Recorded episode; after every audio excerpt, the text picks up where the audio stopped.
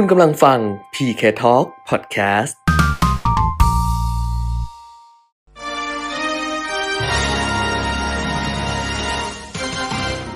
ทองต้องรู้โดยขวัญชนกวุฒิกุลและปิยมิตรยอดเมือง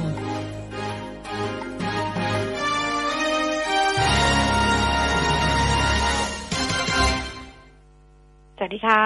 ต้อนรับคุณผู้ฟังทุกท่านนะคะเข้าสู่ช่วงเวลาของรายการเงินทองต้องรู้ค่ะวันนี้วันศุกร์ที่สองเมษายนสองพันห้าร้อยหกสิบสี่กลับมาพบกันเหมือนเดิมจันทร์ถึงศุกร์นะคะตั้งแต่ สิบนาฬิกา ถึง สิบเอ็ดนาฬิกา เอฟ เอ็ม เก้าสิบจุดห้า เมกะเฮิรตซ์ แล้วก็ผ่านทางเว็บไซต์ สมาร์ทบอมบ์ ดอท ซี โอ ดอท ที เอช แอปพลิเคชัน Smartbomb Radio รวมถึง Facebook Live มิติข่าว เก้าสิบจุดห้า ค่ะคุณผู้ฟังอยู่กับดิฉันขวัญชนกวุฒิกุลแล้วก็คุณปิยมิตรยอดเมืองนะคะคุณปิยมิตรคะสวัสดีค่ะสวัสดีครับคุณขวัญชนกคุณผู้ฟังครับค่ะอ้าวอะไรนะ ยุ่งอยู่กับเรื่องอินเทอร์เน็ตเพราะว่าเออมันเด้งเข้าเด้งออกหลุดบ้างอะไรบ้างอะนะมันไม่ค่อยเสถียรนะช่วงนี้เออแต่ว่าเข้าไปดูใน Facebook เพื่อนๆหลายคนเจอกันเหมือนกันนะไม่รู้เป็นเพราะอะไรนะของค่าย True เหมือนกันป่ะของเราในที่มีปัญหาเนี่ยคือ True เออนั่นสิแต่ของของของคนอื่นเขาอาจจะไม่ได้บอกค่ายนะแต่เขา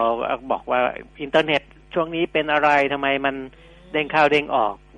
ทำไมมันไม่เสถียรเลยอะไรอย่างเงี้ยใช่เออไม่รู้ไม่รู้ True เหมือนกันหรือเปล่าเนี่ยดิฉันกำลังดูว่าไอ้คุณปิ่มมีเขาไหวไหมเพราะว่ามันก็ต้องใช้ข้อมูลไงต้องดูว่าเอออะไรประมาณเนี้ยอันนี้ True นะคะใครอยู่แถวๆแต่แต่ True ของของเราเนี่ยที่เราใช้อยู่เนี่ยแย่มา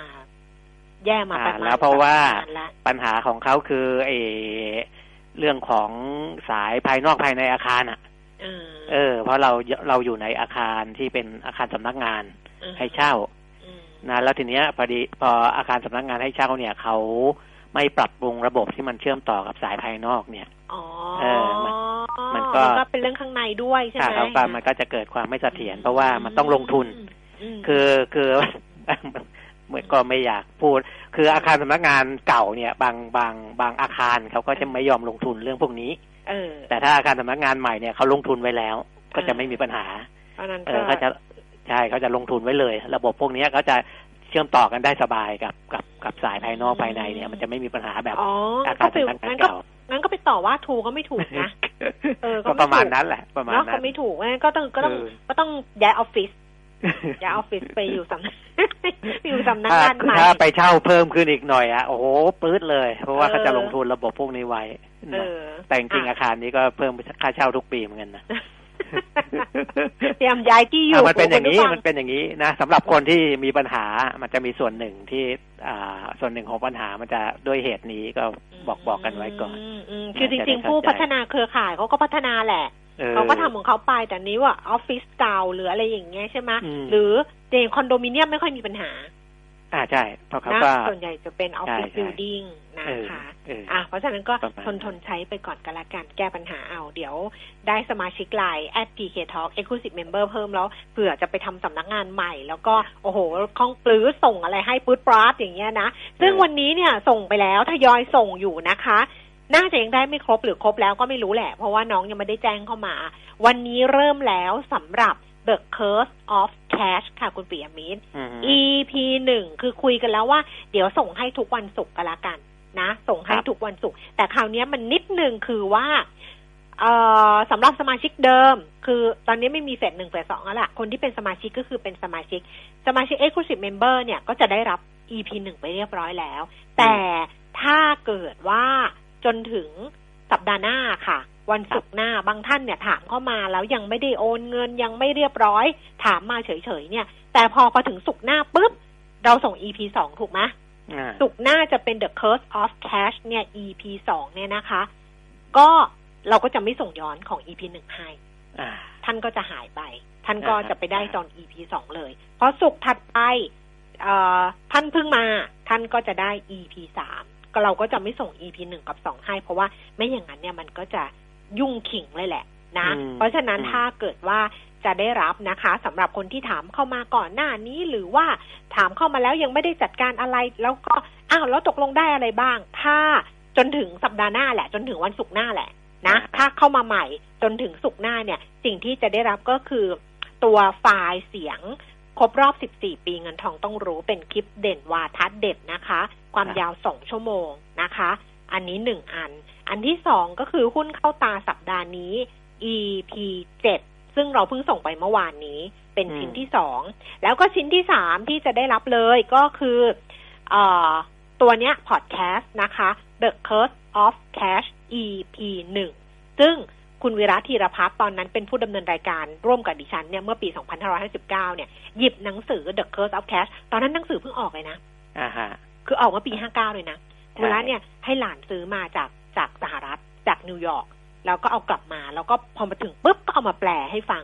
ซึ่งแปลออกไปประมาณแปลหนังสือเนี่ยเก้าตอนตอนที่สิบเนี่ยมันจะเป็นเรื่องของที่อินเดียอันนี้ก็สนุกตอนสุดท้ายนี่ก็สนุกเลยตอนที่สิบเนี่ยเพราะฉะนั้นถ้าเป็นสมาชิก Exclusive Member สมัครเข้ามาตอนนี้ก็จะได้ทั้งสามชิ้นนี้นะคะรวมทั้ง The Curse of Cash อี พี หนึ่ง ด้วยสอบถามเพิ่มเติมเข้ามาเลยที่ ไลน์ แอท พีเคทอล์ก ถ้าไม่ถนัดอยากจะโทรมาคุยอยากจะอะไรเงี้ยนะให้เบอร์โทรศัพท์ไปเลยก็แล้วกันศูนย์ เก้า หนึ่ง เจ็ด เจ็ด สอง สี่ ศูนย์ สี่ เก้าอีกทีนะคะศูนย์ เก้า หนึ่ง เจ็ด เจ็ด สอง สี่ ศูนย์ สี่ เก้าอันนี้จะเป็นคุณหญิงหญิงรับสายนะเพราะนั้นก็คุยกับหญิงลองถามหญิงดูกันละกันอ่ะนี่คือเดี๋ยวอาทิตย์หน้าจะไม่พูดแล้วส่งอย่างเดียวแล้วเพราะว่าเริ่มเหนื่อยแล้วแต่ว่าบอกย้ำอีกทีเดี๋ยวบางคนบอกว่าก็ไม่บอกไม่อะไรก็บอกพอบอกเยอะก็บอกก็บอกเยอะพอบอกไปก็บอกบอกไปแล้วไม่ไม่ได้ฟังบ้างอะไรบ้างก็บอกว่าไม่บอกเนี่ยมีบางท่านส่งมาบอกว่าเนี่ยรอบที่แล้วพลาดไปเลยเนี่ยแทนที่จะเสียห้าร้อยเนี่ยก็เลยต้องมาจ่าย หนึ่งพัน อะไรอย่างเงี้ยเพราะว่าไม่บอกบอกเป็นบอกจนคนเขาส่งเข้ามาต่อว่าอยู่เนี่ยว่าพูดเยอะเกินไปก็ยังบอกว่าไม่บอกตอนนี้อย่างที่คุณแก้มบอกนะไม่มีสมาชิกเฟสหนึ่งแปดสองแล้วทุกคนถือเป็นสมาชิก Exclusive Member เหมือนกันเพียงแต่ว่าคนที่จะสมัครเข้ามาใหม่ต้องจ่ายค่าสมาชิก หนึ่งพันบาทตลอดชีพเท่านั้นเองนะครับดังนั้นสิทธิประโยชน์ต่างๆเหมือนกันทั้งหมดเหมือนกันเหมือนกันหมดเลยได้ทุกอย่างเหมือนกันหมดส่งอะไรให้ก็ได้แบบนั้นเหมือนกันหมดหมดเลยแล้วเขาน่ารักมากเลยนะเมื่อวานนี้มี Exclusive Member ที่ที่ไม่ได้หนึ่งท่านที่เหมือนจะพลาดไปแล้วก็ไม่ได้ไฟล์เสียงสิบสี่ปีเงินทองต้องรู้อะค่ะซึ่งยาวสองชั่วโมงเนี่ยบอกว่าเอ๊ะดิฉันก็ขับไปดูเออไม่ได้จริงๆดิฉันก็ขอโทษไปว่าขอโทษจริงอาจจะหลุดไปบอกไม่เป็นไรค่ะดีใจจังเลยได้ฟังแล้วแบบเนี้ยคือก็ไม่ไม่โกรธไม่เคืองกันงานน่ารักอะคุณปิยมิตรแบบอย่างเงี้ยมันมีความสุขคือทำงานแบบนี้มีความสุขอ่ะพอส่งอะไรให้แล้วน้องก็พยายามแก้ปัญหาบางท่านบอกว่าเปิดฟังไม่ได้แบบนี้ไหมคะเมื่อคืนห้าทุ่มกว่าก็มีมาเปิดฟังไม่ได้แต่ว่าดิฉันนอนไปแล้วไม่เห็นตอนเช้าไงก็บอกว่าให้ที่บ้านดูให้แล้วเปิดฟังได้แล้วนะคะบอกก่อนว่าไอ้ไฟล์เสียงสิบสี่ปีเงินทองต้องรู้ไฟล์มันใหญ่เพราะมันสองชั่วโมงไฟล์มันจะใหญ่มากเพราะฉะนั้นเนี่ยอาจจะอาจจะโหลดไว้เก็บไว้ก่อนก็ได้หรืออะไรก็ได้หรือว่าหรือว่าถ้าโหลดไว้แล้วเอาทำมาเสียบแล้วไปเปิดฟังในรถอะไรอย่างเงี้ยคุณปิยมิตรมันก็ง่ายคือวิธีการมันมีค่ะมันง่ายมันไม่ยากหรอกแต่ว่าบางท่านบอกว่าฟังไปแล้วเนี่ยถึงวันนี้มีมาบอกถึงตอนที่เจ็ดแล้วมันก็เงียบไปไฟล์มันปกติค่ะแต่ว่าความที่ไฟล์มันใหญ่อ่ะแล้วก็แล้วก็ระบบอินเทอร์เน็ตอ่ะมันต้องรองรับบางทีเน็ตพอเน็ตหลุดไปเนี่ยมันหลุดเลยใช่มันหลุดเลยนะคะก็ก็ถ้าได้ไม่ได้ยังไงก็ส่งข้อความมาบอกทาง ไลน์ แอท พีเคทอล์ก นั่นแหละเดี๋ยวน้องแอดมินน่ะเขาช่วยดูให้นะส่วนวันนี้ The Curse of Cash ฟังตอนแรกไปแล้วเป็นยังไงบอกมาด้วยครับเออบอกมาด้วยบอกมาด้วยอ่าฮะบอกมาด้วยว่าเอ้ยเป็นยังไงอะไรอย่างเงี้ยแต่ถ้าบอกบอกว่าโอ้ไม่ได้เรื่องเลยสาระอันนี้ไม่ต้องบอกบอกเก็บไว้เก็บไว้เพราะว่าวันนี้วันดีนะหุ้นเฮิร์นก็ไป หนึ่งพันหกร้อย จุดนะเดี๋ยวกลับมาดูตลาดหุ้นการรวมถึงฝากคำถามนะคะช่วงที่สองวันนี้จะเป็นคุณกิตพลไพไพศาลกิจค่ะจาก ยู บี เค เฮียนนะคะคุณผู้ฟังฝากคำถามถึงคุณกิตพลได้เลยโทรศัพท์ศูนย์ สอง สาม หนึ่ง หนึ่ง ห้า หก เก้า หก Facebook ขวัญชนกวุฒิกุลแฟนเพจ ไลน์ แอท พีเคทอล์ก ได้หมดทั้งสามช่องทางส่งถึงคุณกิตพลได้เลยค่ะครับโควิดของโลกตอนนี้สถานการณ์ก็ยังย่ำรอยเท้าอยู่ที่บราซิลนะครับเพราะว่ามีตัวเลขผู้ติดเชื้อและเสียชีวิตสูงสุดเป็นอันดับหนึ่งของโลกนะในวันเดียวนะแต่ถ้ายอดรวมเนี่ยสหรัฐยังเป็นอันดับหนึ่งอยู่นะครับในวันเดียวเนี่ยบราซิลมีผู้ติดเชื้อเพิ่มอีก แปดหมื่นเก้าพัน คนแล้วก็เสียชีวิตอีก สามพันหกร้อยเจ็ดสิบสาม คนนะครับหนักขึ้นเรื่อยๆนะสำหรับบราซิลเพราะว่าอย่างที่บอกแล้วว่าเขาคุมไม่อยู่พอคุมไม่อยู่เนี่ยมันไปเลยนะเป๋แล้วเป๋เลยนะคือดึงกลับมายากแล้วนะครับดึงกลับมายากแล้วก็คือรออย่างเดียวรอให้สถานการณ์มันเลวร้ายถึงที่สุด นะพอเลวร้ายถึงที่สุดแล้วเนี่ยเดี๋ยวมันจะกลับมาด้วยธรรมชาติของมันเองคือไม่ต้องไปทำอะไรมันก็กลับมาเพราะว่ามันไม่รู้จะเลวร้ายไปกว่านี้ได้เท่าไหร่แล้วนะสถานการณ์ของบราซิลเนี่ยมันเป็นอย่างนี้นะครับแต่ว่าไม่ใช่ว่าเรื่องของการบริหารจัดการของเขาอย่างเดียวนะของของเขามันมีไวรัสกลายพันธุ์ด้วยนะครับมันก็เลยทำให้เขาหนักกว่าประเทศอื่นทั้งหมดในโลกเลยตอนนี้ก็เอาใจช่วยเขาละกันนะครับเพราะว่าคุมไม่ได้จริงๆตอนนี้ไม่ทั้งทั้งสาธารณสุขทั้งรัฐบาลของบราซิลเนี่ยคุมอะไรไม่ได้เลยนะตอนนี้นะครับส่วนในเรื่องอื่นๆก็เดี๋ยวดูข้อมูลก่อนละกันเดี๋ยวกลับมาตบท้ายให้อีกทีนะได้ค่ะเพราะว่าตลาดหุ้นก็คึกคักทีเดียวนะคะดิฉันเนี่ยก็กลายเป็นคนที่แบบว่ากลางคืนนะก่อนนอนต้องไปดูดาวโจนส์ Nasdaq ไปแล้วนะคุณปิยมิตรครับเพราะว่าไปลงทุนหุ้นต่างประเทศลงทุนต่างประเทศไงเมื่อก่อนไม่เคยดูไม่ค่อยได้ดูอาจจะดูบ้างใช่ไหมแต่ว่าไม่ได้ใกล้ชิดมากปกติดูตอนเช้าตื่นมาก็มาดูเพราะดูจะจัดรายการแต่เดี๋ยวนี้หลอนเลยก่อนนอนเลยก็ต้องดูเนี่ยคุณผู้ฟังเป็นอย่างนี้จริงๆนะคือก่อนนอนก็ดูเฮ้ยคืนนี้ดาวโจนส์บวกไปเท่าไหร่ Nasdaq มันเพิ่มหรือเปล่าหรืออะไรประมาณเนี้ยเช้ามาก็แหกตาดูแต่เช้าเลยว่าเป็นยังไงนี่ไงเกี่ยวข้องกับเราโดยตรงอ้าวเมื่อคืนดาวโจนส์นะคะเพิ่มขึ้นหนึ่งร้อยเจ็ดสิบเอ็ดจุดค่ะ ศูนย์จุดห้าเปอร์เซ็นต์ ค่ะไปปิดที่ สามหมื่นสามพันหนึ่งร้อยห้าสิบสาม จุด Nasdaq เพิ่มขึ้นสองร้อยสามสิบสามจุด หนึ่งจุดเจ็ดหกเปอร์เซ็นต์ นะคะไปอยู่ที่ หนึ่งหมื่นสามพันสี่ร้อยแปดสิบ จุดแต่ว่า เอส แอนด์ พี ห้าร้อยนี่ทะลุ สี่พัน จุดไปแล้วนะสี่พันสิบเก้า จุดนะคะเพิ่มขึ้น สี่สิบหกจุดเก้าแปด จุด หนึ่งจุดหนึ่งแปดเปอร์เซ็นต์ นะแล้วก็ยุโรปค่ะลอนดอนฟุตซี่หนึ่งร้อยเพิ่มขึ้น ยี่สิบสามจุดหกเจ็ด จุดแดกซ์แฟรงก์เฟิร์ตเยอรมนีเพิ่มขึ้น เก้าสิบแปดจุดแปดสาม จุด ซี เอ ซี สี่สิบตลาดทุนปารีสฝรั่งเศสเพิ่มขึ้น สามสิบห้าจุดเจ็ดสาม จุดค่ะในเอเชียกันบ้างค่ะเช้าวันนี้ตลาดหุ้นโตเกียวดัชนีนิเกอินะคะ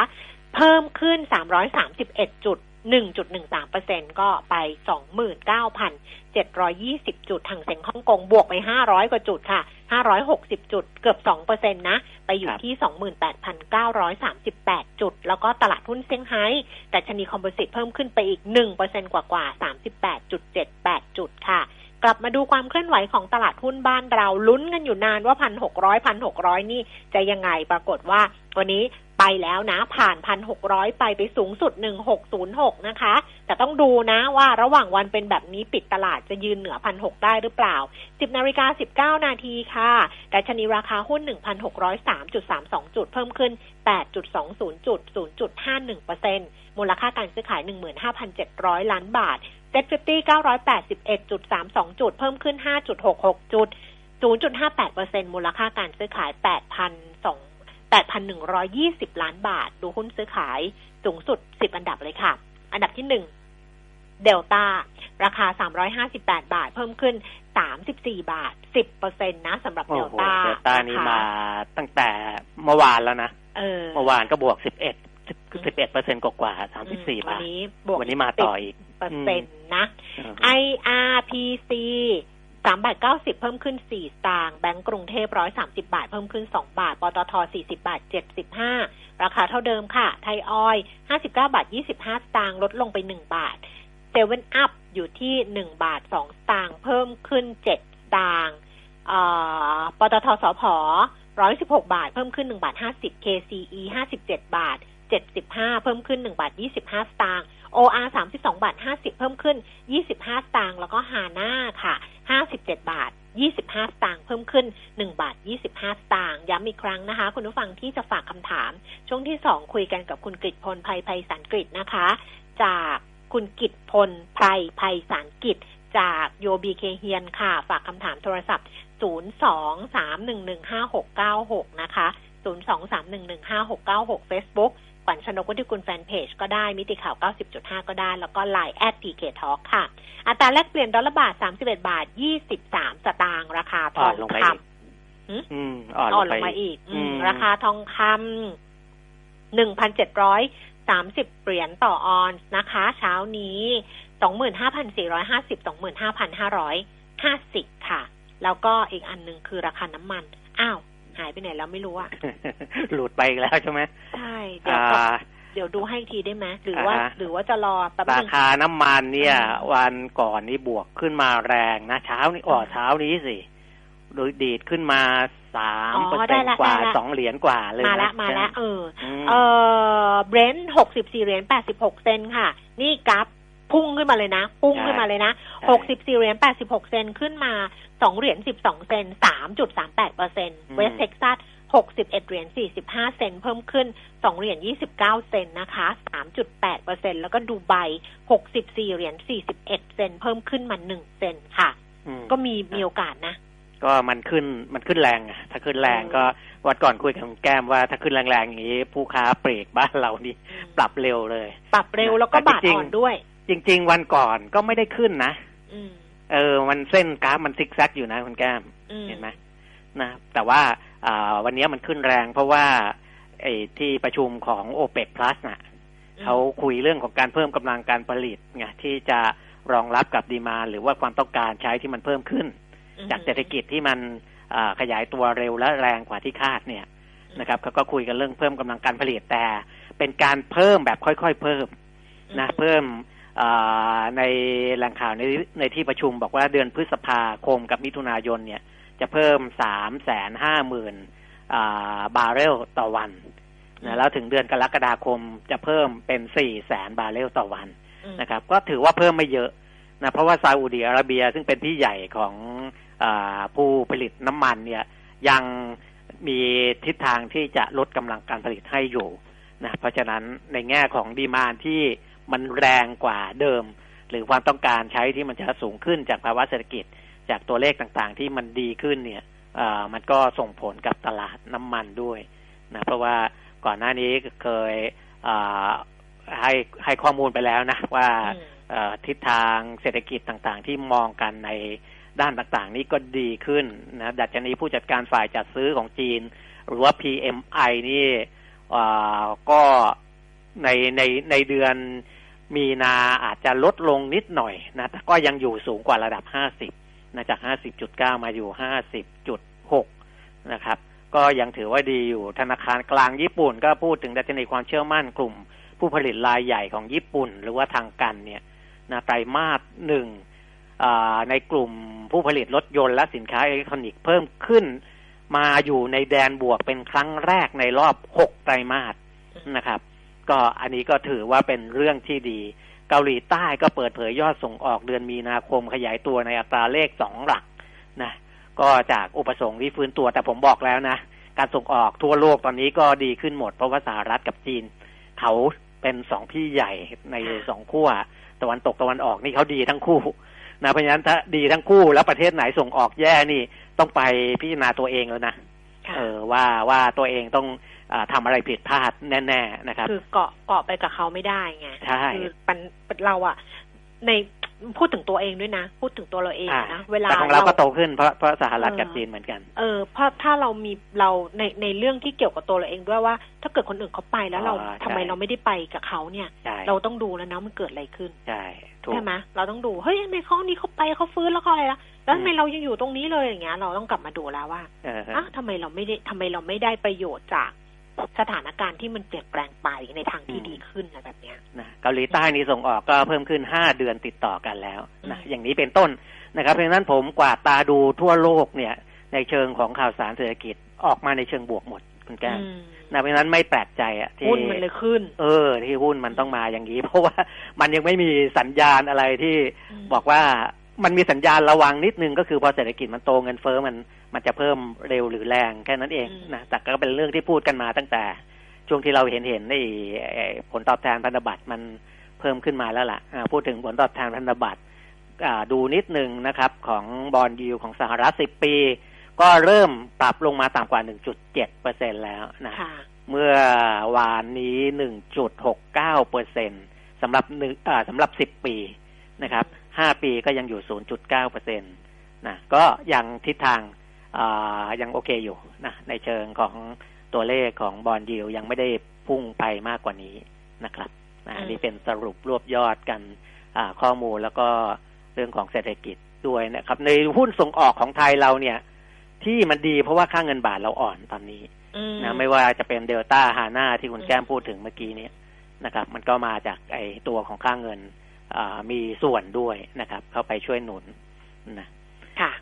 ส่วนในเรื่องของอ่าข่าวสารต่างๆเนี่ยขอขอเรื่องนี้ก่อนได้ไหมคือเรื่องเนี้ยคือไม่รู้เป็นเรื่องเล็กเรื่องใหญ่ของคุณปิยมิตรนะแต่ดิฉันดิฉันเนี่ยคือดิฉันเป็นเมื่อเมื่อคืนดิฉันเฝ้าเฝ้า Facebook เฝ้าอะไรอย่างงี้อยู่งานแล้วดิฉันก็เห็นน้องที่เป็นนักข่าวอ่ะโพสต์แล้วมันก็บอกว่าโอ้ยอะไรกันจะต้องมาตอนนี้ คือกลต.เออคือเรื่องคริปโตเรื่องคริปโตเคอเรนซีจำได้ไหมว่าเรื่องของการไอคุณสมบัติอ่ะที่เขา hearing คุณสมบัติผู้ลงทุนคริปโตอ่ะแล้วมันมีเกณฑ์รายดงรายได้อ่ะแล้วแล้วกลต.เขาก็ไปทำแบบว่าฟังความแล้วฟังความคิดเห็นถูกไหมว่าเออที่เขาเขาบอกว่าต้องมีรายได้หนึ่งหนึ่งล้านใช่ไหมคุณปิยมิตรตอนนั้นน่ะแล้วก็ปรากฏว่าได้คนน่ะไม่เห็นด้วยไงเรื่องของไอเกณฑ์รายได้อะไรประมาณเนี้ยแต่นี้เมื่อคืนเขาก็แถลงเออเขาแถลงเนี่ยพี่แป๋วดิฉันเนี่ยคุณรื่นวดีสุวรรณมงคลเลยค่ะที่การสำนักงานกลต.เนี่ยก็แถลงมติกลต.แล้วไม่รอเช้านะแต่แถลงตอนค่ำเออกลต.เขาเขาจะพอถ้าจะทำก็ทำเลยเออเขาทำเลยเพราะกลัวถ้าเอามาอีกวันหนึ่งอาจจะช้ากว่าตอนค่ำก็ได้อะไรแล้วนักข่าวก็บอกว่าโอ้ไม่ต้องหลับไม่ต้องนอนเราไม่รอไม่ได้หรืออะไรแล้วมาตอนค่ำเลยปรากฏว่าเมื่อวานนี้ค่ะคณะกรรมการกลต.เนี่ยเขาก็มีมตินะไอ้เรื่องของการลงทุนในคริปโตเคอเรนซีเนี่ยปรากฏว่าเขาก็ยกเลิกไอ้เกณฑ์เรื่องของรายได้ก็คือรายได้เนี่ยไม่กำหนดแหละไม่กำหนดแล้วว่าว่ารายได้จะต้องยังไงแต่ว่าไปจะไปกำหนดในเรื่องของความรู้แล้วก็ความเสี่ยงในการลงทุนในคริปโตอย่างเงี้ยคือด้านความรู้เนี่ยผู้ลงทุนต้องมีประสบการณ์ในการซื้อขายคริปโตอยู่แล้วถ้ามีประสบการณ์อยู่แล้วก็สามารถลงทุนได้แต่ถ้าไม่มีประสบการณ์ก็จะต้อง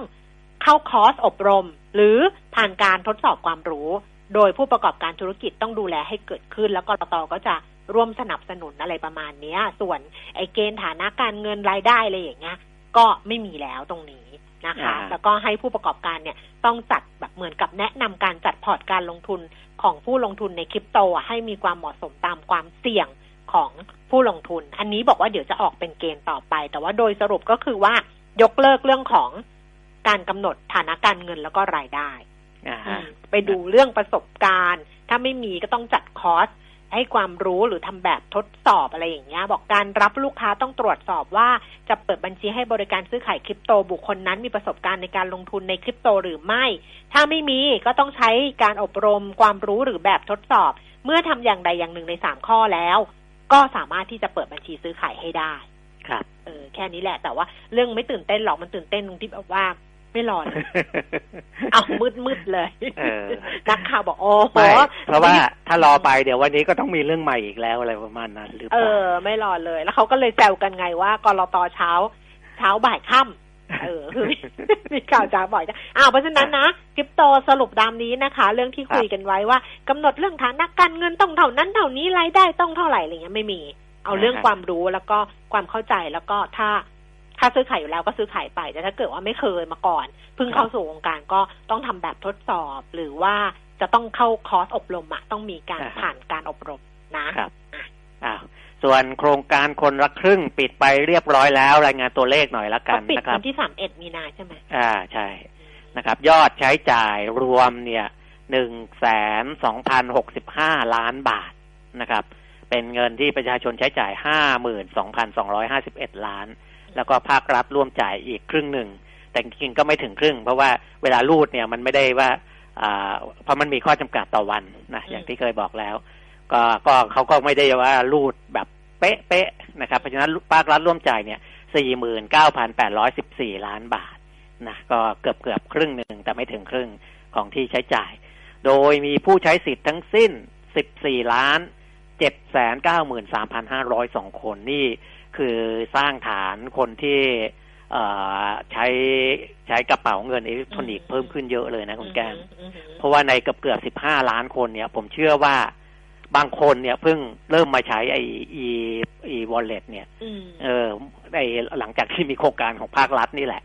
นะก่อนหน้านั้นไม่น่าจะใช้กันเยอะขนาดนี้เกือบเกือบสิบห้าล้านคนเป้าหมายเนี่ยภาครัฐก็คิดว่าจะสร้างคนที่เข้ามาสู่ e-wallet สิบห้าล้านคนซึ่งมันใกล้เคียงนะใกล้เคียงมากๆเลยเพราะว่า สิบสี่ล้านเจ็ดแสนเก้าหมื่น ก็ประมาณ สิบสี่ล้านแปดแสน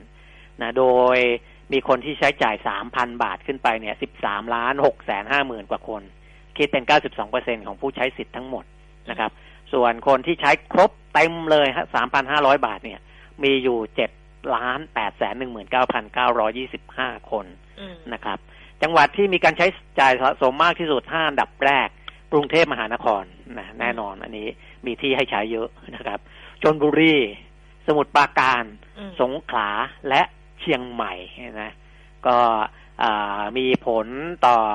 การกระตุ้นการบริโภคภายในประเทศให้ขยายตัวมากขึ้นในเวลาในระยะเวลาเกือบหกเดือนที่นำโครงการนี้มาใช้นะครับ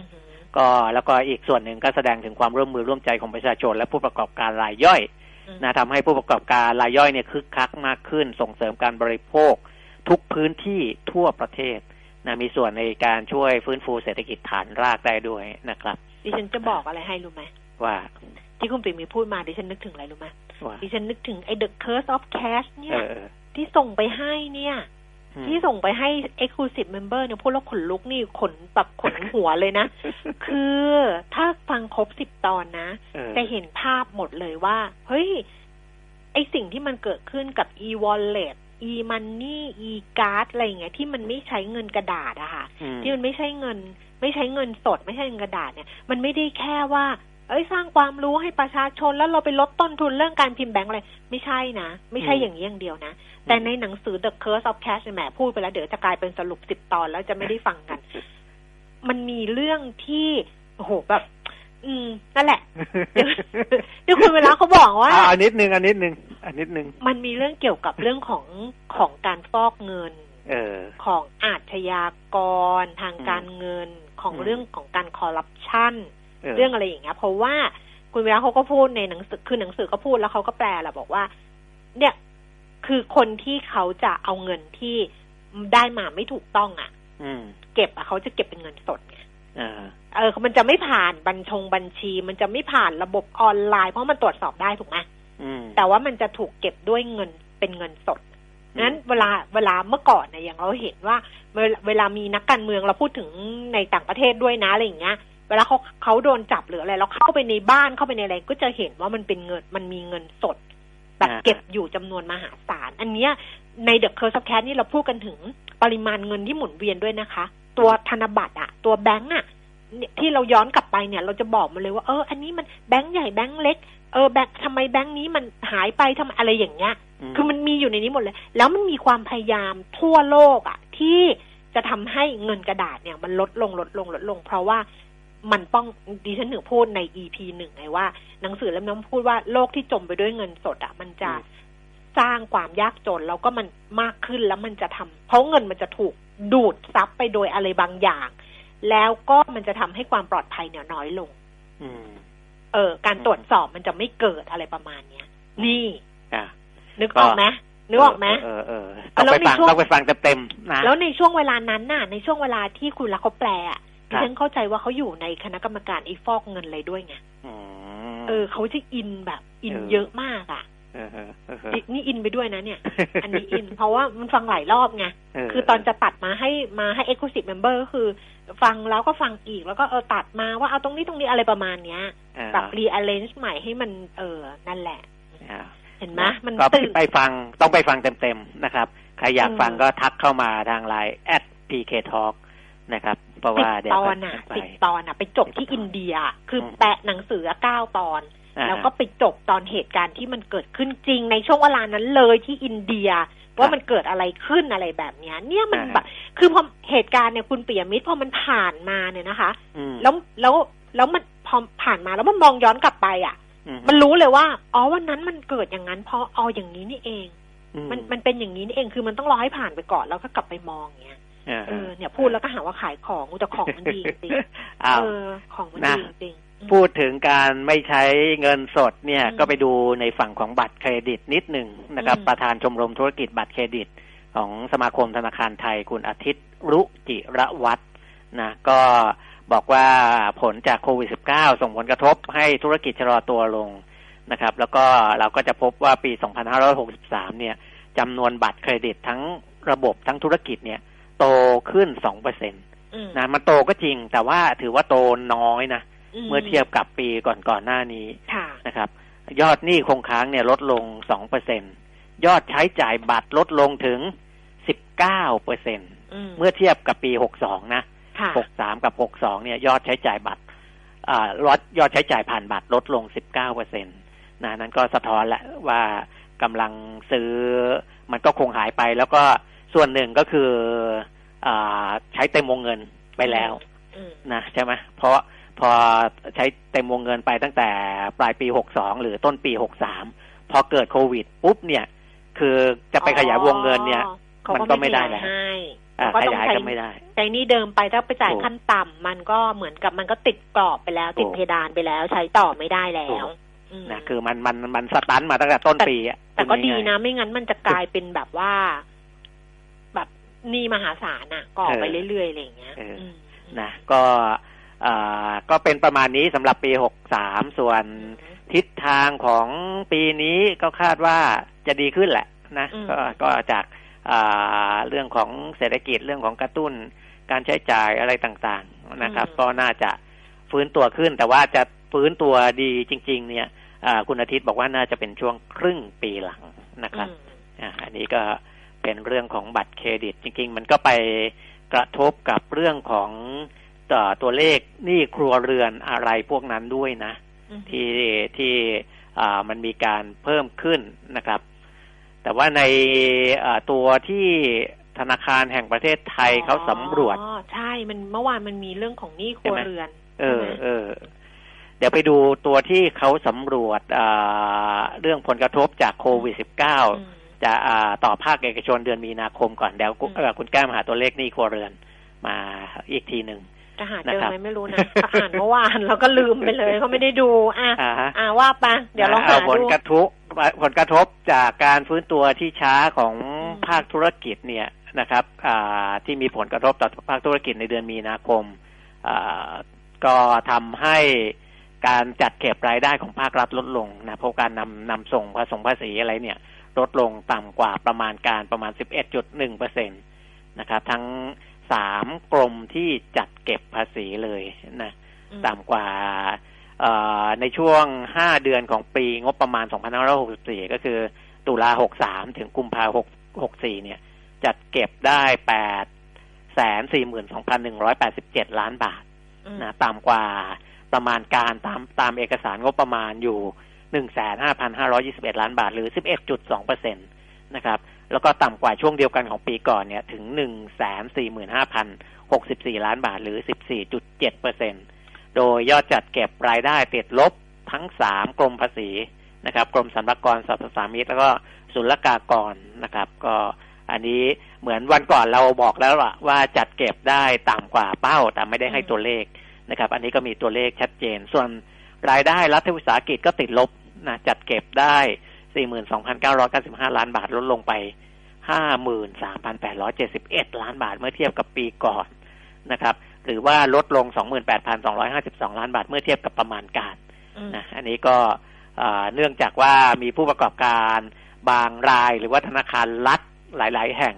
เขาก็นำส่งเงินเข้ารัฐน้อยลงแล้วก็เอาเงินที่จะนำส่งนั้นไปช่วยเหลือลูกหนี้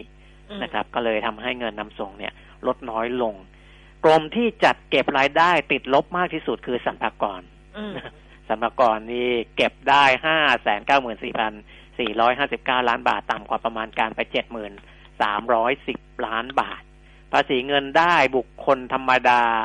ภาษีเงินได้นิติบุคคลพวกนี้ก็ลดลงหมดนะครับแต่ลดลงด้วยมาตรการชะลอการเก็บภาษีด้วยอะไรด้วยนะ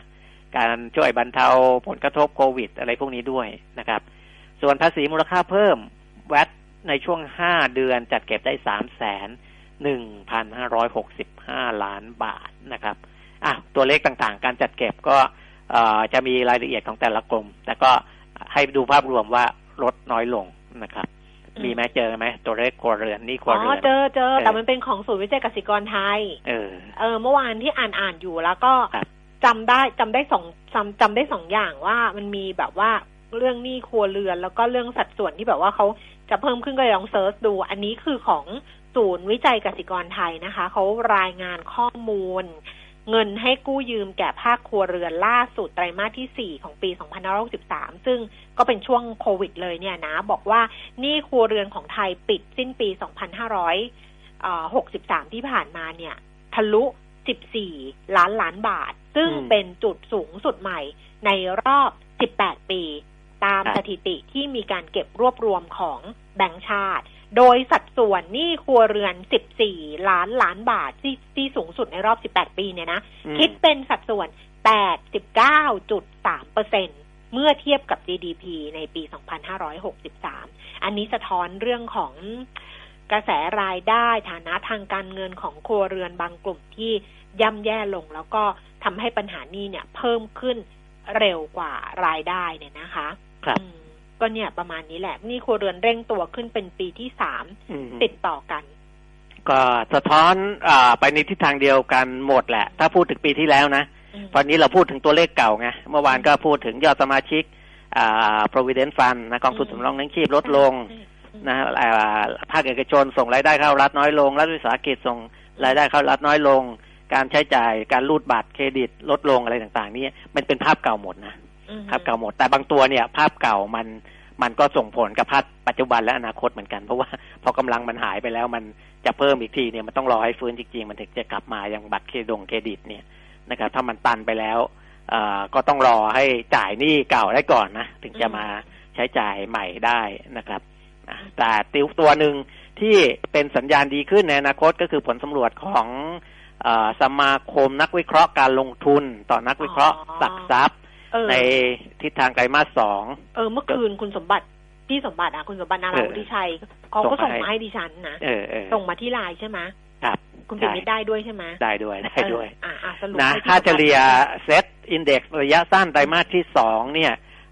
ที่สำรวจมาจะอยู่แถวแถวหนึ่งพันห้าร้อยแปดสิบจุดตอนนี้มันทะลุไปแล้วนะนะครับเพราะว่ามีไปดูคนที่ให้สูงๆแล้วกัน หนึ่งพันหกร้อย ถึง หนึ่งพันเจ็ดร้อย เนี่ยมี ยี่สิบแปดเปอร์เซ็นต์ โดยประมาณนะครับแต่ที่ให้ค่ากลางๆ หนึ่งพันห้าร้อย ถึง หนึ่งพันหกร้อย เนี่ยมีเยอะสุดก็คือ ห้าสิบห้าเปอร์เซ็นต์ นะครับอันเนี้ยเวลาเราเห็นไอ้ผลสำรวจนักวิเคราะห์เราก็จะรู้เลยว่าแม้แต่นักวิเคราะห์เขายังมองต่างกันเลยนะครับมันเพราะฉะนั้นเนี่ยการที่หุ้นจะขึ้นจะลงหรือจะทรงเนี่ยมันก็เป็นไปได้ทั้งนั้นเพราะว่านักวิเคราะห์ทั้งหมดเขาก็ยังมองไม่เหมือนกันนะในแง่ของจุดสูงสุดของเซตอินเด็กซ์ไตรมาสสองเนี่ยมีโอกาสจะถึง หนึ่งพันหกร้อยเจ็ดสิบเอ็ด จุดนะจุดสูงสุดนะเพราะว่ามีคนที่ตอบว่า หนึ่งพันเจ็ดร้อย ถึง หนึ่งพันแปดร้อย นี่ก็มีประมาณ ห้าจุดแปดแปดเปอร์เซ็นต์ แต่ที่บอก หนึ่งพันหกร้อย ถึง หนึ่งพันเจ็ดร้อย เนี่ย เก้าสิบสี่เปอร์เซ็นต์ นะเชื่อว่าจุดสูงสุดเนี่ยยังไงก็เกิน หนึ่งพันหกร้อย อยู่แล้วซึ่งตอนนี้มันก็เกินนะครับจุดต่ำสุดไตรมาสสองจะอยู่แถวๆ หนึ่งพันสี่ร้อยเจ็ดสิบเก้า นะครับคนที่บอกว่ามีโอกาสหลุด หนึ่งพันห้าร้อย เนี่ยอ่าที่เป็นจุดต่ำสุดเนี่ยมีถึง เจ็ดสิบหกจุดห้าเปอร์เซ็นต์ นะครับแต่ว่าที่บอกอ่าไม่หลุด หนึ่งพันห้าร้อย เนี่ย ยี่สิบสามจุดห้าเปอร์เซ็นต์ นะครับเป้าหมายสิ้นปีเลยแล้วกันเวลาจะหมดแล้วในช่วงแรกสิ้นปีเป้าหมายเนี่ยขยับขึ้นมาอยู่ที่ หนึ่งพันหกร้อยยี่สิบเก้า จุดคาดการเดิมเนี่ย หนึ่งพันห้าร้อยห้าสิบเก้า นะอันนี้คือเรื่องดีๆเรื่องนึงเวลามองไปในอนาคตนะครับขยับขึ้นมาจาก หนึ่งพันห้าร้อย หนึ่งพันห้าร้อยห้าสิบเก้า มาเป็น หนึ่งพันหกร้อยยี่สิบเก้า สิ้นปีนะคนที่บอกว่าเกิน หนึ่งพันหกร้อย ก็คืออยู่ระหว่าง หนึ่งพันหกร้อย ถึง หนึ่งพันเจ็ดร้อย เนี่ย หกสิบแปดเปอร์เซ็นต์ ที่บอกต่ำกว่า หนึ่งพันหกร้อย อยู่ที่ สามสิบเอ็ดจุดแปดสองเปอร์เซ็นต์ นะครับอ่าพอร์ตการลงทุนในช่วงนี้นะครับก็แนะนำถืออ่าเป็นกองทุนตราสารหนี้ สิบเอ็ดจุดเก้าเปอร์เซ็นต์ นะการอันนี้การแบ่งพอร์ตนะสัดส่วนในพอร์ตหุ้นไทยหรือกองทุนหุ้นไทยเนี่ย สามสิบเอ็ดจุดสามแปดเปอร์เซ็นต์ หุ้นต่างประเทศนี่คุณแก้มเริ่มไปแล้ว เขาก็แนะนำให้ถือได้ ยี่สิบแปดจุดเก้าห้าเปอร์เซ็นต์ ประมาณ ยี่สิบเก้าเปอร์เซ็นต์ ของพอร์ตเลยนะไม่คุณพี่ต้องดูด้วยว่าเดี๋ยวนะว่ามันไปตอนนี้อ่ะมันจะ มันอัพไซด์มันมันไปได้แค่ไหนอะไรอย่างเงี้ยนี่ก็นอนคิดแล้วคุณผู้ฟังว่าโอ้โหมาตอนนี้ กองทุนอสังหาหรือพวกรีทนี่ให้ถือได้ สิบเปอร์เซ็นต์ นะครับทองคำอย่าไปถือเยอะนะอันนี้นักวิเคราะห์เขาว่านะ สี่จุดเก้าเปอร์เซ็นต์ ของพอร์ตก็พอนะครับนะอันนี้คือการจัดพอร์ตในสายตาของนักวิเคราะห์การลงทุนประมาณนี้ละกันนะหุ้นเด่นที่เขาแนะนำ บี บี แอล บี ดี เอ็ม เอส ซี พี โอ K-Bank ปตท.แล้วก็ปตท.จี ซี นะก็มีหกตัวนี้นะครับเขาก็เน้นหุ้นใหญ่ เน้นหุ้นใหญ่เน้นหุ้นใหญ่เพื่อความเซฟของเขาไงพื้นฐานมันยังไงรองรับอยู่แล้วเออมันจะได้เซฟแต่เดี๋ยวไปดูพอร์ตหุ้นคุณปิยมิตรไปดูพอร์ตหุ้นเข้าตาคุณปิยมิตรเดี๋ยวเดี๋ยวอาทิตย์หน้าค่อยมาว่าอาทิตย์หน้าค่อยมาว่าเพราะเนี้ยมันสิบนาฬิกาสี่สิบหกนาทีแล้วนะเดี๋ยวสัปดาห์หน้าจะให้ลองสรุปพอร์ตหุ้นเข้าตาสัปดาห์นี้ที่เราทำไปทั้งหมดเนี่ยจริงๆก็หก เจ็ด อี พี อ่ะแต่ อี พี เจ็ดอาจจะแบบว่าดูยังไม่ได้อ่ะเอา อี พี หกถึง อี พี หกก่อนก็แล้วกันว่าเป็นยังไงนะฝากไว้แล้วเดี๋ยวสัปดาห์หน้าค่อยมาคุยกันนะคะวันนี้ขอบคุณคุณปิยมิตรค่ะสวัสดีครับสวัสดีค่ะคุณผู้ฟังคะช่วงหน้ากลับมาคุยกับคุณกิตพลนะคะตอนนี้เราพักกันครู่หนึ่งค่ะไม่มีวิกฤตไหนที่คนไทยเอาชนะไม่ได้เพราะคนไทยสร้างสรรค์คนไทยช่วยเหลือกันและไม่ว่าจะเกิดอะไรเราก็ยังยิ้มสู้เพราะความใจสู้ของคนไทยเป็นกำลังใจให้กลุ่มปตท.มุ่งมั่นคิดเพื่ออนาคตและทำสิ่งที่ดีที่สุดเพื่อคนไทยปตท.สานพลังใจ We Fight Together เพิ่มพลังให้เครื่องยนต์ของคุณตอบสนองทุกการขับเคลื่อนอย่างสูงสุดด้วยเวลลอยนิวตรอนซูเปอร์คอมมอนเรลน้ำมันเครื่องสังเคราะห์ชั้นนำที่ได้มาตรฐาน เอ พี ไอ ซี เค สี่ ช่วยให้เครื่องยนต์สะอาดประหยัดเชื้อเพลิงเพิ่มกำลังรอบได้อย่างเต็มที่เหมาะกับเครื่องยนต์ดีเซลคอมมอนเรลของรถกระบะและ เอส ยู วี ตอบสนองทุกการใช้งานของเครื่องยนต์ด้วยเวลลอยนิวตรอนซูเปอร์คอมมอนเรลกระป๋องสีทองเวลลอยลื่นเหลือล้นทนเหลือหลาย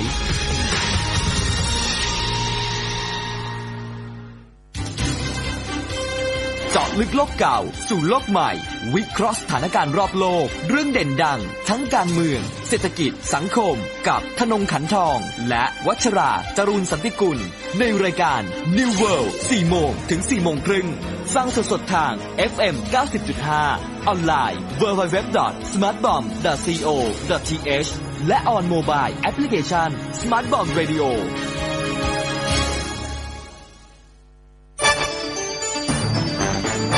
มิติข่าว เก้าสิบจุดห้า สะท้อนทุกเหลี่ยมมุมของความจริงสนับสนุนโดยน้ำมันเครื่องเวลลอยลื่นเหลือล้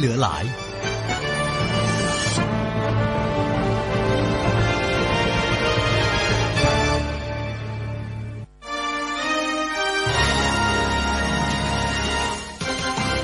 เหลือหลายรายการเงินทองต้องรู้โดยขวัญชนกวุฒิกุลและปิยมิตรยอดเมือง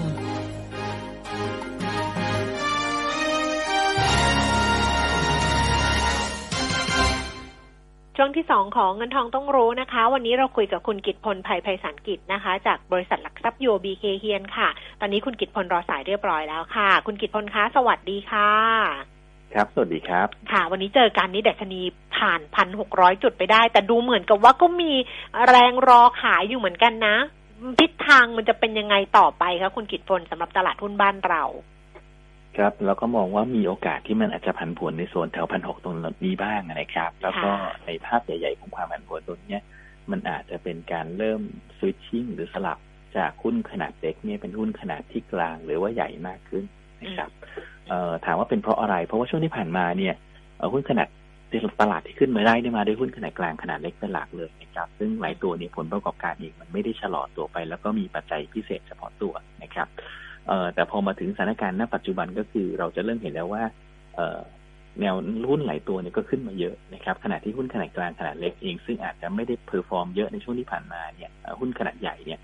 กลายเป็นว่าผลประกอบการไตรมาสหนึ่งที่ใกล้จะประกาศเนี่ยแนวโน้มน่าจะดีนะครับก็คือว่าผลประกอบการโดยภาพรวมของ เซ็ต Index เนี่ยเราน่าจะเห็นการเพิ่มขึ้นของกำไรทั้ง คิว โอ คิว Year on Year เมื่อเทียบกับปีก่อนนะครับแต่ว่าแล้วก็กลุ่มธนาคารอาจจะต่ำกว่าปีก่อนก็จริงนะครับแต่ว่าก็ยังดีขึ้นจากไตรมาส สี่เพราะฉะนั้นภาพตรงนี้ครับอาจจะต้องระวังว่าเราจะเริ่มเห็นโมเมนตัมของหุ้นหรือนักลงทุนเนี่ยที่เริ่มกลับมาอย่างหุ้นที่ค่อนไปในไซส์ที่ไม่ใหญ่มากขึ้นนะครับดังนั้นตรงนี้ต้องระวังนิดหนึ่งใครที่เก่งกำไรหุ้นกลางหุ้นเล็กแล้วสนุกมากในช่วงหนึ่งหรือสองเดือนที่ผ่านมาตรงนี้ต้องระวังครับว่าการขึ้นต่ออาจจะต้องเริ่มพิจารณาว่าเอ๊ะเราจะล็อกกำไรบ้างไหมจะขายบ้างหรือเปล่าเพราะว่ามีโอกาสครับที่โมเมนตัมตลาดจะเริ่มกลับมายังหุ้นกลางหรือใหญ่มากขึ้นครับอืมอืมอ้าวถ้าเกิดว่าโมเมนตัมมาหุ้นกลางหุ้นใหญ่มากขึ้นอันนี้ก็ยิ่งจะทำให้อินเด็กซ์มันมันมันมีแรงขับเคลื่อนไปข้างหน้าได้มากขึ้นด้วยใช่ไหมคะใช่ครับแต่ว่ามันก็จะมีแรงขายสลับมาด้วยเพราะฉะนั้นช่วงนี้ครับมันอาจจะเห็นความผันผวนในโซนแถวพันหกร้อยบวกลบนิดหนึ่งครับอืมอืมอืมอ่ะกลยุทธ์การลงทุนล่ะคะแบบนี้จะเอายังไงดี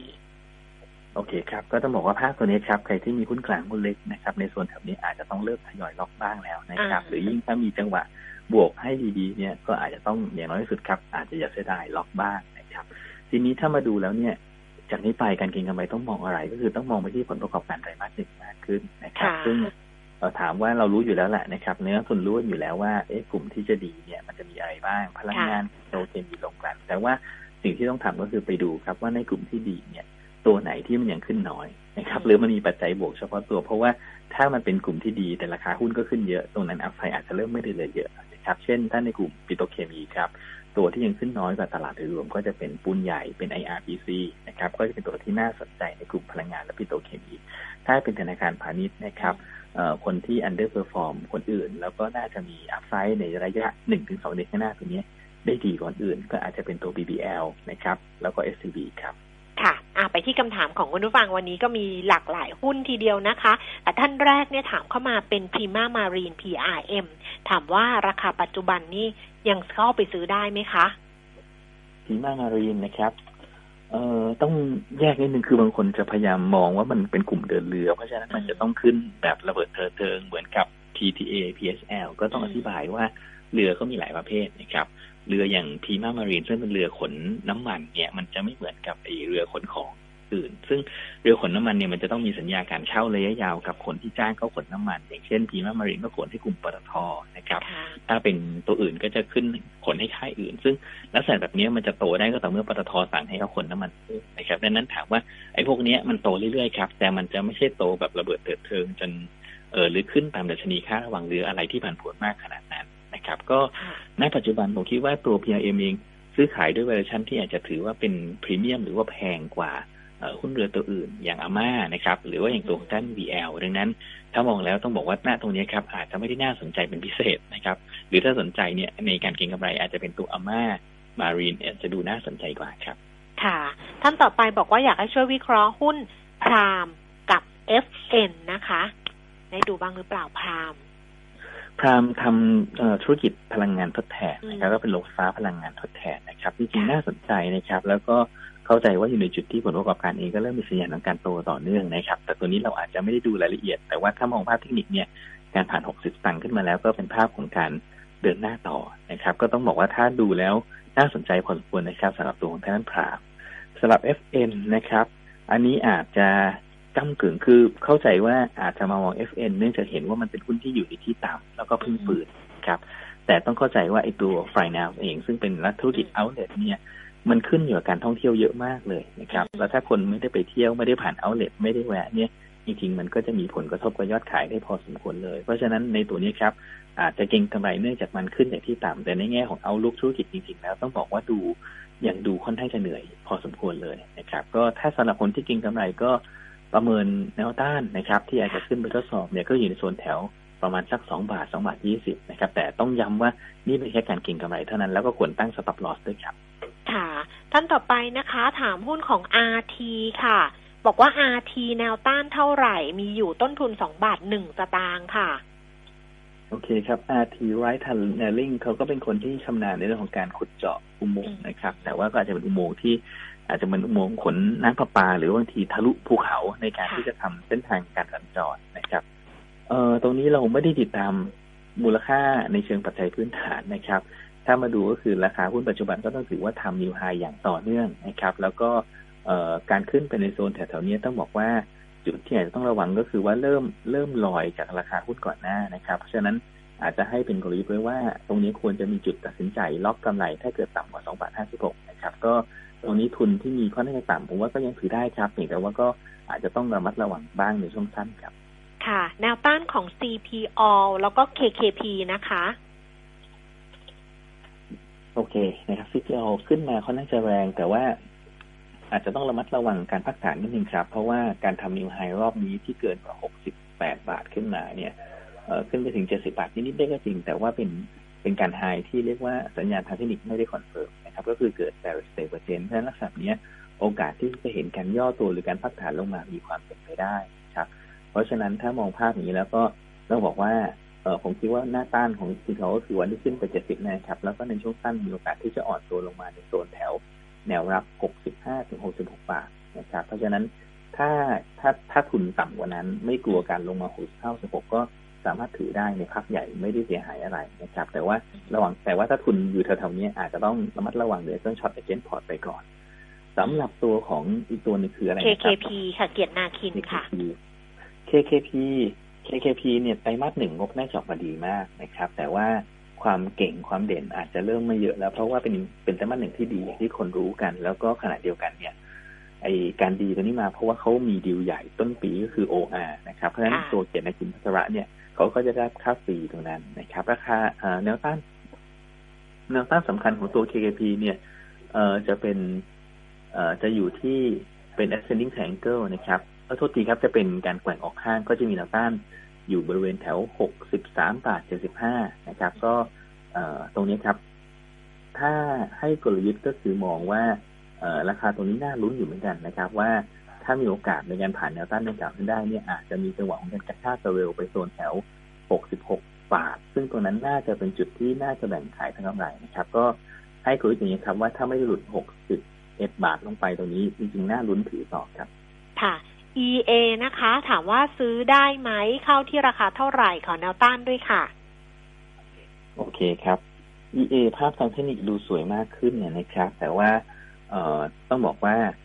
ถ้ามาดูแล้วราคาหุ้นเริ่มพยายามที่จะตั้งต้องบอกว่าแนวรับเนี่ยจะอยู่ในโซนมาแถวหกสิบถึงหกสิบสองบาทนะครับคือถ้าสนใจก็อาจจะเป็นการทยอยสะสมในบริเวณแถวนี้นะครับก็ติดตามประเด็น อี วี ต่างประเทศนิดนึงครับเพราะช่วงหลังเนี่ยเริ่มเห็นหุ้น อี วี ในต่างประเทศเริ่มมีสัญญาณของการชะลอตัวนะครับดังนั้นถ้าเราจะเห็นว่ากลุ่มนี้ถูกดึงขึ้นมาเพราะหุ้น Tesla และหุ้นหลายๆตัวในมีกลุ่มที่ได้ดีแต่ว่าช่วงสั้นเนี่ยกลุ่มหุ้นนี้พักตัวแล้วก็มีแนวโน้มที่อาจจะกลั่นลงเพราะฉะนั้นตรงนี้ครับถ้าจะเอาก็เป็นแค่การทยอยสะสมแต่ไม่ได้ราคานะครับสำหรับ อี เอ ครับอืมบ้านปูค่ะคนขายที่ราคาเท่าไหร่คะบอกว่าต้นทุนเก่าสูงมากแต่ไม่ได้บอกต้นทุนมานะคะบ้านปูโอเคบ้านปูนะครับเอ่อบ้านปูต้นทุนเก่าสูงมากนะครับก็ต้องบอกว่ามันมีภาพทางบวกให้ลุ้นไหมพอจะมีเพราะว่าบ้านปูเองเนี่ยหนึ่งบุ๊กแวลูเขาอยู่ที่สิบสองบาทได้นะครับเพราะฉะนั้นราคาตรงนี้ก็เกินบุ๊กไม่เยอะเออคนที่มองแย่มองแย่ไปเลยแต่ถามว่าคนที่มองดีมีมุมไหนให้มองคำตอบก็คือว่าผลประกอบการของเขาเนี่ยดีมากจากราคาถ่านหินนะครับรวมทั้งแก๊สธรรมชาติในที่เขาไปซื้อแหล่งแก๊สธรรมชาติในในสหรัฐด้วยเพราะฉะนั้น